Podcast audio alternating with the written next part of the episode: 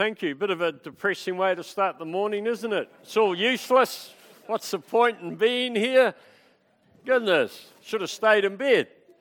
Get, come here and get told everything's useless. It's um, the book of Ecclesiastes, and um, obviously, depending on what translation you look at, useless, I actually hadn't come across useless. I thought meaningless was pretty bad, but useless, useless. Let's pray this morning. Heavenly Father, to be in your house, Lord, it is such a joy to, to pray, to worship, to praise you, oh God. Father, it is good to be here, Lord. Thank you that we can sit and be still in your presence, oh God. Thank you that your word, your, your word to us is alive today, Lord. It is sharper, sharper than a two edged sword, Lord. It gives us life, it gives us truth, it gives us reality, Lord. We ask your blessing now in the name of our Savior, Jesus Christ. Thank you. Thanks. It's great to be here, isn't it? Good to be here. Great. I, I want to start a series on, on Ecclesiastes this morning. And Ecclesiastes is just that, I'm sure you've all read it. If not, read it. It's just this great Old Testament book that works for today. It's real, it's relevant, it's questioning, it's asking. It's not always answering. It leaves us in limbo at times and we wonder. And it's, it's about a preacher who, who's writing, he's searching for the meaning of life. And we go through our whole life searching, searching for the meaning of life. And when we find Christ, we get a foundation, we get a sustenance, we, we, we get a, a place to start to build the meaning of life from. So this morning, I want to look at, instead of useless, I want to use the word meaningless, which I think is a little bit nicer than useless. So, however, and this, these, these funny little words that start with, they're translated from the Hebrew. They can also mean a breath, or a breeze, or fleeting, or vanity. And in Psalms, you, it says, You have my days a few handbreadths, and my lifetime is as nothing before you. Surely all mankind stands as a mere breath, perhaps useless again. Lord, what are human beings that you care for them? Mere mortals that you think of them. They are like a breath, their days are like a fleeting shadow. In Proverbs, charms deceitful and beauty is fleeting, but a woman who fears the Lord is to be praised. And then we have vanity and vanity as well, don't we, if you've read other translations? But meaningless, nothing lasts. Life progresses. We all get old. Stuff happens. This is about the transient nature of our human existence. And, and it's a bit of a rough way to start this morning, isn't it? But the question the book is asking what does it mean to be alive and living today. And the writer says there's actually not much to live for in life. He's like, if you think it's hard work and gaining stuff is what life is all about, according to this author, you're going to be really annoyed and brassed off and disappointed. Even Plato, that ancient Greek philosopher, he said, Man is a being in search of meaning. Aren't we? There's a searching in all of us. And Ecclesiastes asks this raw and true question What is the meaning? What is the point of life? But no one is going to actually ask such direct questions, are we? Because on the surface of it, in our modern life world that we live in today, money, fame, accumulating stuff, that rules. And the question is too hard to answer. Last Saturday morning, my wife and I, we had a discussion. Uh, then we had a debate. Then we had a full on argument. And she still talks to me.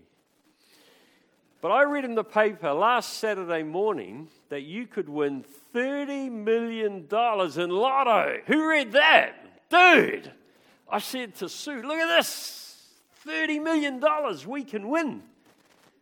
Then we had a discussion turned into an argument for 30 minutes on what to do with the $30 million. we couldn't agree. Well, obviously, you have to buy a ticket to start with. But we, it, in the end, we decided we didn't want the money. It's useless, it's meaningless, it's going to cause more. It's just dumb. We didn't want 30 million. If you gave me 30 million dollars, come on. Well, that's what my wife told me anyway. We don't need it. But, you know, there are stories. Some people can win the money and be very successful. There are a whole bunch of other stories where they win all the money, and within a couple of years, they've lost it all their families, their relationships, everything's wrecked. People aren't speaking to them because they didn't give auntie enough money or cousin enough money. Useless, meaningless. And the only way we are going to find an answer to life is through our Savior, our Lord, our Jesus. And, and church is a place where we come, where we need to be here to be reminded of the meaning of life, to be reminded of heaven, to be reminded of our eternity, to see that this faith that we have, this faith is active, it is alive. It's not an old book we stick on a shelf somewhere and pull out every so often. It is alive, it is living with us. I spoke with Armin Mond last week, and he was telling me how must have been like midlife, was it? You went, you studied theology. He went off, he studied theology. And he passed it well. He's a bright man. Then a couple of years later, he did a master's degree in theology, which I think is really amazing. And the point is to continually find meaning in your faith whatever that looks like. It's not necessarily studying theology, but finding meaning when we live in a meaningless world. Now, I hope I'm not going to get myself in trouble here. The Kardashians, don't put your hand up if you watch the Kardashians, okay? I watched the Kardashians. It was about 13 years ago. I turned the telly on and there was this beautiful family, the Kardashians. Beautiful, nice people. Everything's beautiful. And I watched it for a, whatever it took. Yep, okay, that's all right. The following week, I turned on the telly. There's the Kardashians again, all the beautiful people. And then after five minutes, I thought, this is really stupid. They don't do anything. They don't act, they don't sing, they don't dance. There's no storyline. There's no great drama. Well, sometimes there's a bit. They just walk around the house. So I turned it off. I said, This is ridiculous. This is meaningless. They don't do anything. And that was the start, I think, of reality TV, and it's gone on. Reality TV now sells. People love it. Sadly, I noticed early evenings now, there's a, I'm not going to tell you what it is, but there's an English program which young people you know, probably watch and reality TV. It's absolutely useless. It's meaningless. But that's our world, isn't it? Meaningless stuff sells. People are attracted to it. And somehow we've got to step away from this popular world and find a meaningful life because that is not reality. They call it reality, but it's actually not. And, and step away. I'm not saying we drop out of society and become annoying hermits or anything like that, but there's always something to distract, dissuade the Christian mindset. And we have to come back to meaningful life, to Ecclesiastes that tells us how to find and how to live our best life every day, whatever age, whatever your background, wherever you're coming from finding and living your best life. Not what someone else or what some TV program tells you it should be like, but basically living your best life to find happiness, to find the contentment that we're looking at. So when you look at this first chapter, we're told that, well, you can work really hard, but it doesn't really do a lot of good. All the generations come, all the generations go, it's almost like a boring rut, isn't it? The sea, the sun rises and sets, the wind goes round and around, the seas, the, the streams run into the seas, and basically everything becomes just wearisome. You know, it's just like the Chiefs. They'll be back next year, won't they? They might try and win next year. Ian Foster will take the All Blacks away and they'll try and win. If he doesn't win, it's okay. We've got Razor, haven't we, coming up? Just goes round and round the circle. Am I allowed to say it's meaningless in New Zealand? I don't know if I am. You know, we are humanity, we're growing, we're developing science, medicine. We can look better, we can live longer, we can live more comfortably.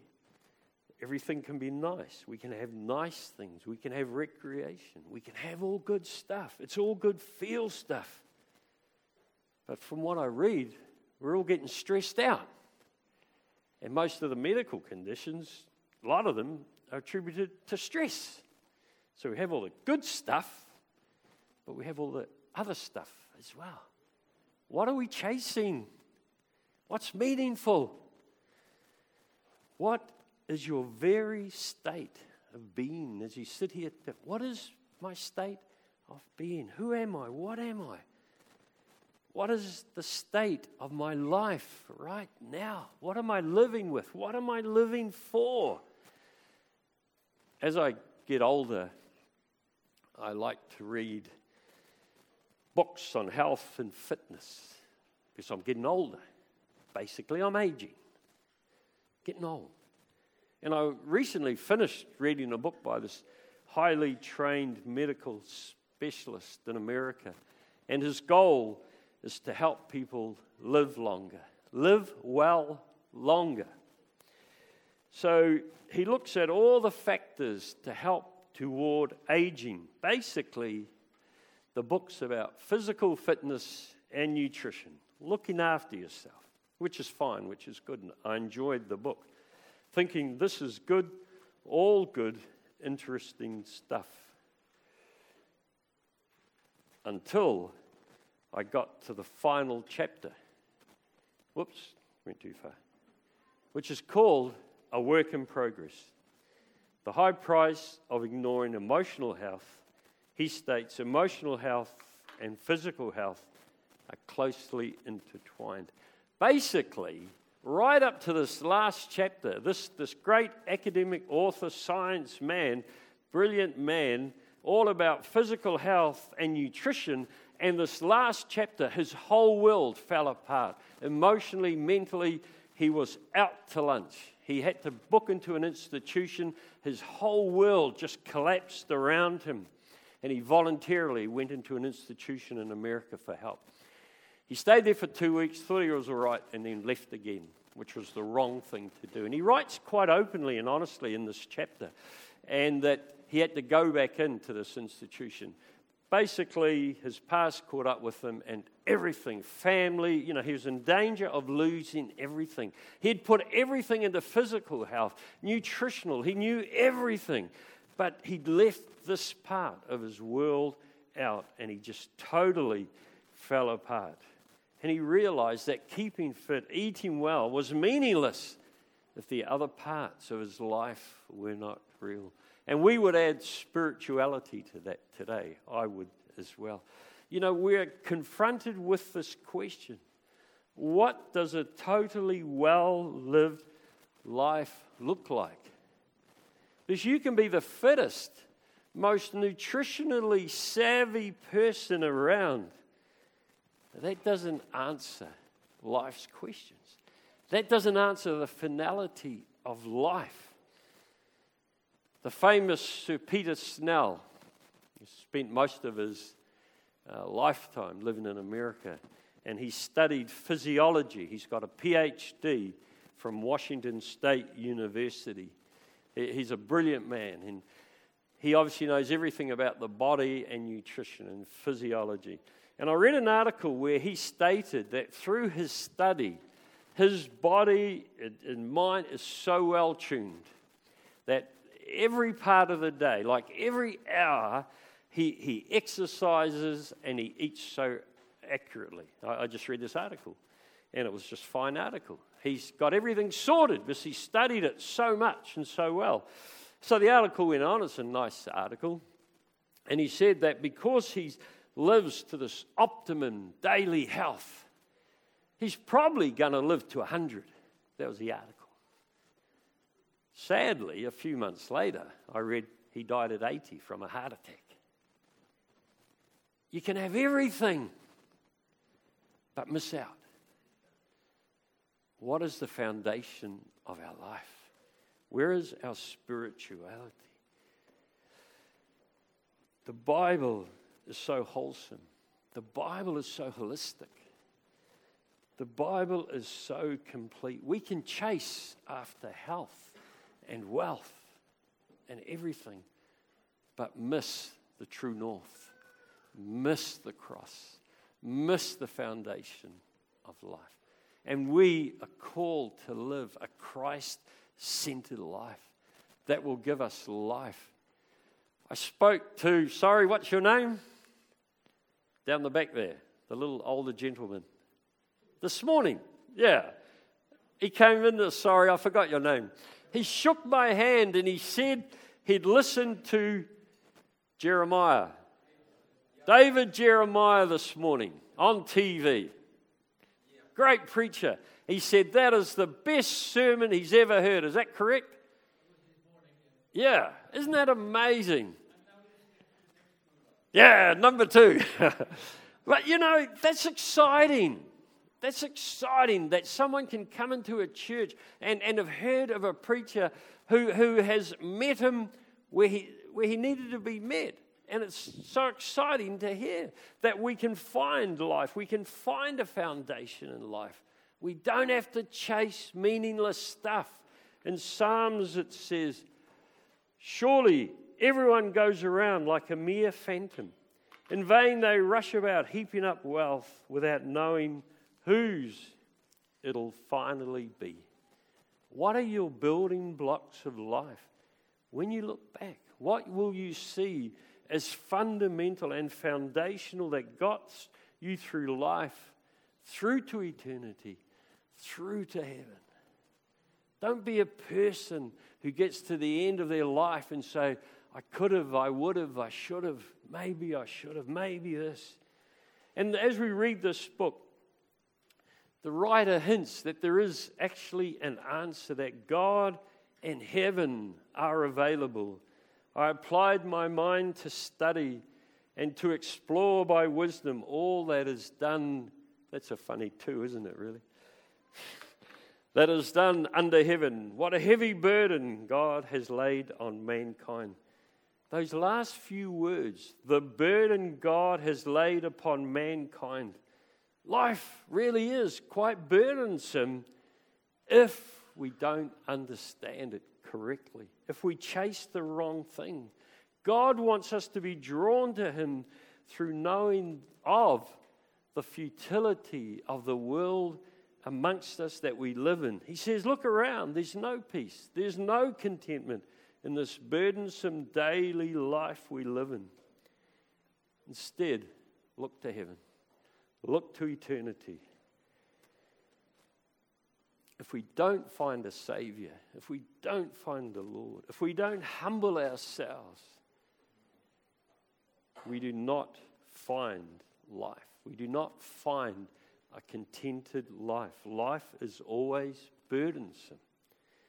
In chapter 3, verse 10, it says, I've seen the burden God has laid upon the human race he has made everything beautiful in its time. He has also set eternity in the human heart, yet no one can fathom what God has done from the beginning to the end.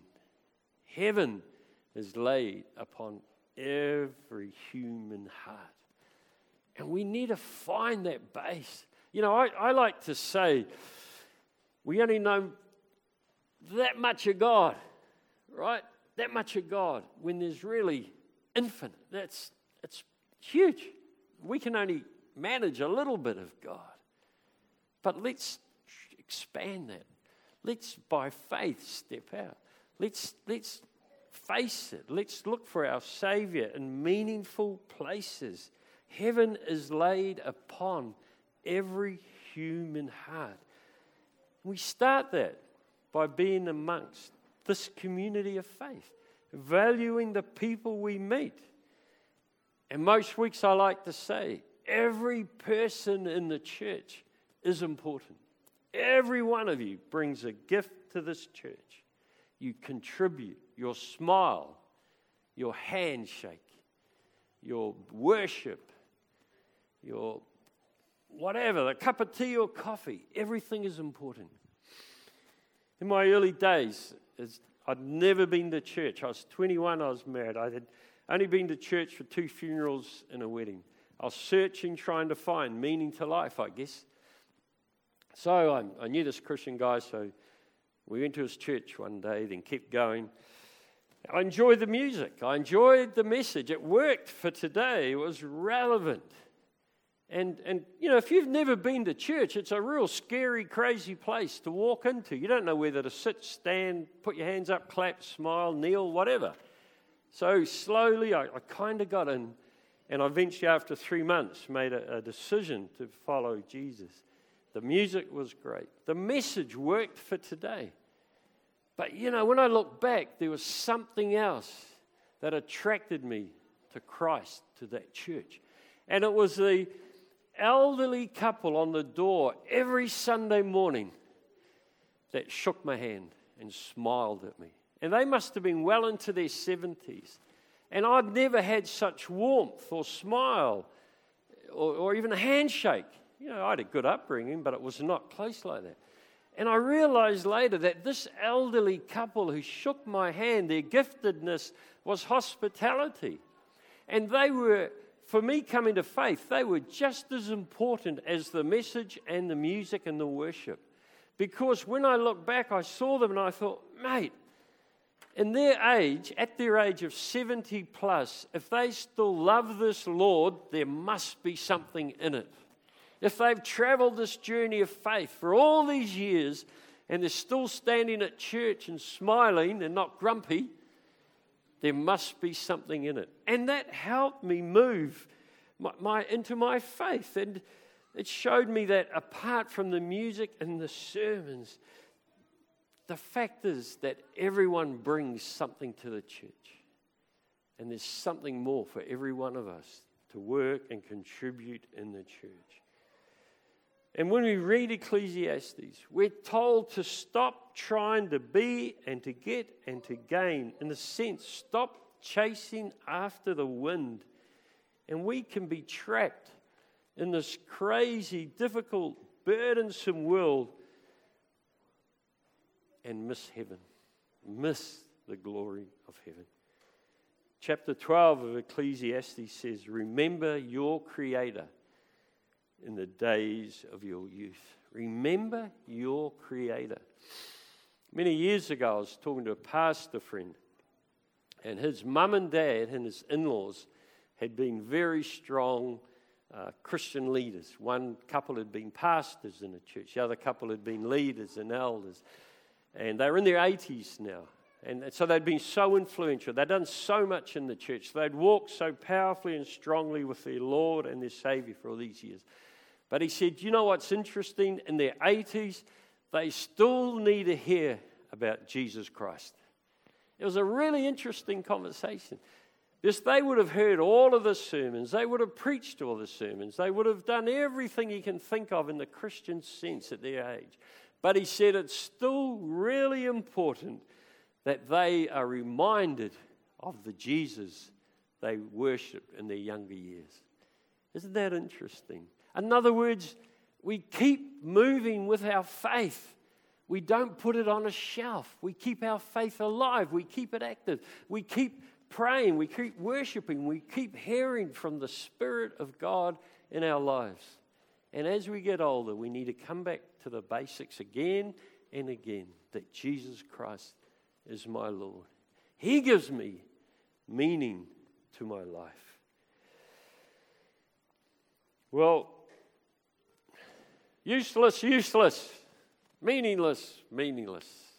That's how we started today. The raw question what is the point of life? Because it's all meaningless if you look at Ecclesiastes in the Old Testament. Jesus says in John chapter 10, I have come that they may have life and have it to the full. When crazy is all around us, we have the doorway to blessing upon blessing.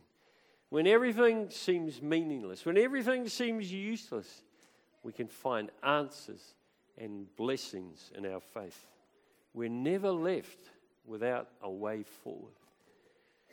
In Matthew chapter 5, it talks about the Beatitudes. You are blessed. And I want to read this morning from the Message Bible, which is, I'm sure you've heard of it, very contemporary version. It says, Jesus saw his ministry drawing huge crowds. He climbed the hillside. Those who were apprenticed to him, the committed, climbed with him, arriving at a quiet place. He sat down and taught his climbing companions. This is what he said You are blessed when you're at the end of your rope. With less of you, there is more of God and his rule. You are blessed when you have lost what is most dear to you. Only then can you be embraced by the one most dear to you. You are blessed when you are content with just who you are, no more or no less. That's the moment you find yourselves proud owners of everything that cannot be brought.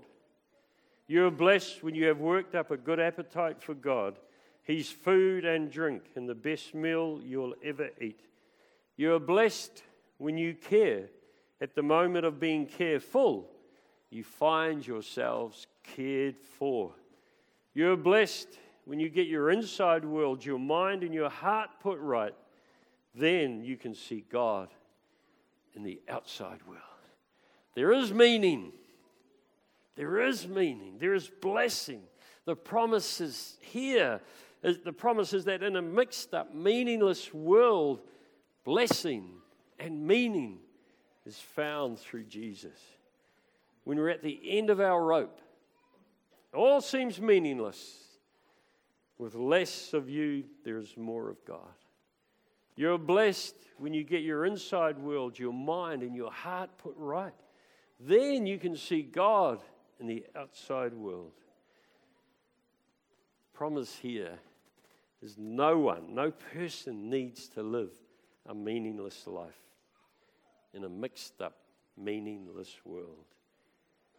You know, in our Christian walk, we need to do the hard work. We need to do the hard work of understanding this meaningless world that we live in.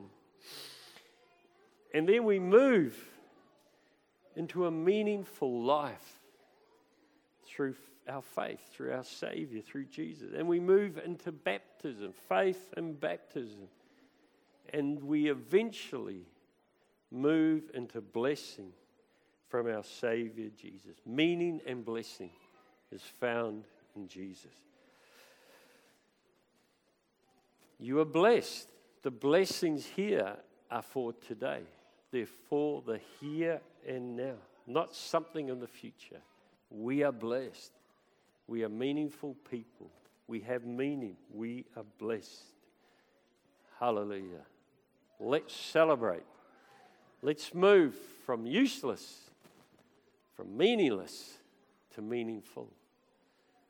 Let's worship, worship our Lord. Hallelujah. Have we got a song to finish? Please, can we? Nice. Hallelujah. Let's finish with a song, a raging song of worship. If you'd like, if you'd like prayer this morning, you know, if you're looking for a blessing from the Lord, if you're, if life is tough, if it is if you feel useless or meaningless, if you'd like prayer, just, just come front. We'll, we'll pray for you. God is good. Our faith is real. Our faith is active. Let's ask the Lord for that blessing, that way forward. Hallelujah. Let's be excited about our faith.